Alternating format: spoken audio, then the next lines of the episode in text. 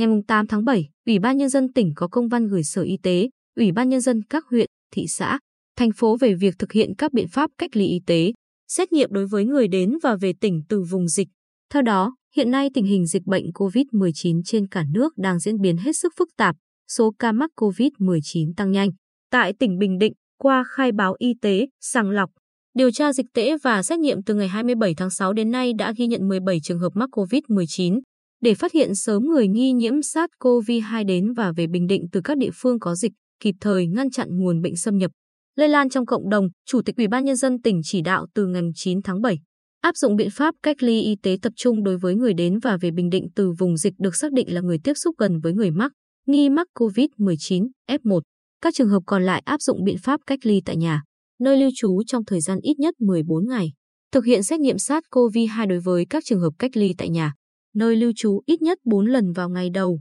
ngày thứ ba, ngày thứ sáu và ngày thứ 13 trong thời gian cách ly.